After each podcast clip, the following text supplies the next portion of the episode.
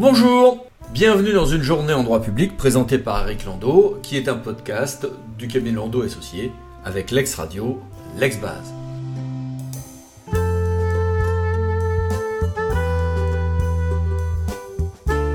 Nouvelle pour les ultramarins, le comité national et les comités locaux de l'initiative française pour le récif corallien ont par décret vu leur composition et leur fonctionnement évoluer un peu.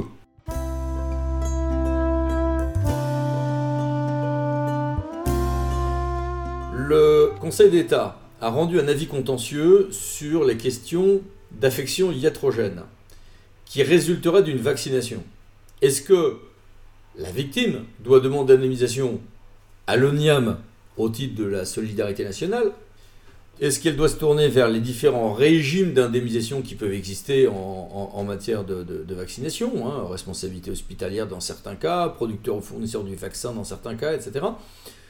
Euh, ou est-ce que tout simplement cette personne se trouve euh, dénuée de toute voie indemnitaire? Réponse du Conseil d'État, l'indemnisation par l'ONIAM est bien opérante, ça marche, il n'y a pas de trou dans la raquette, mais c'est bien évidemment euh, supplétif, c'est-à-dire que ce n'est que faute de possibilité de mettre en œuvre les autres régimes d'indemnisation.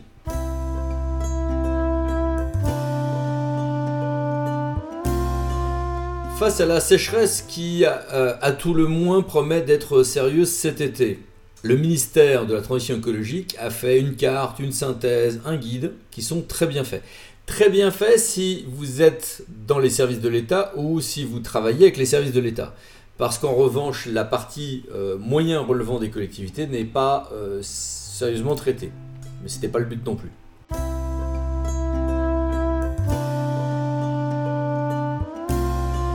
Deux décisions ensuite ont été rendues par le tribunal des conflits.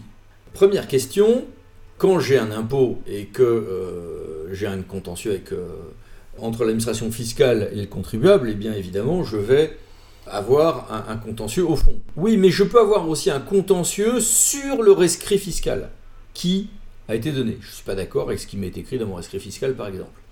Bah, si j'ai un impôt euh, relevant du jeu administratif et que je vais faire un recours pour excès de pouvoir devant le juge administratif sur le rescrit, eh ben, euh, je serai devant le juge administratif logique. Oui, mais si l'impôt relève du juge judiciaire, ah bah c'est pareil, c'est quand même le juge administratif, nous dit-on.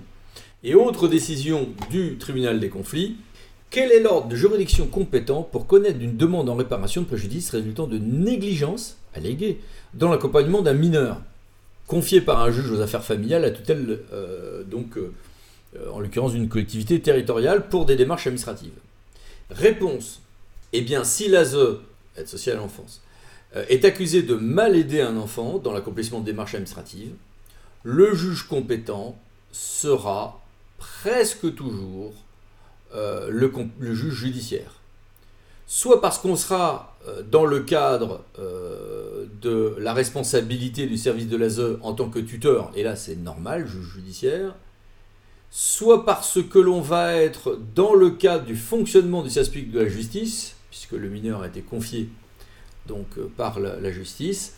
Et dans ces cas-là, on sera encore, la plupart du temps en tout cas, dans une compétence euh, judiciaire.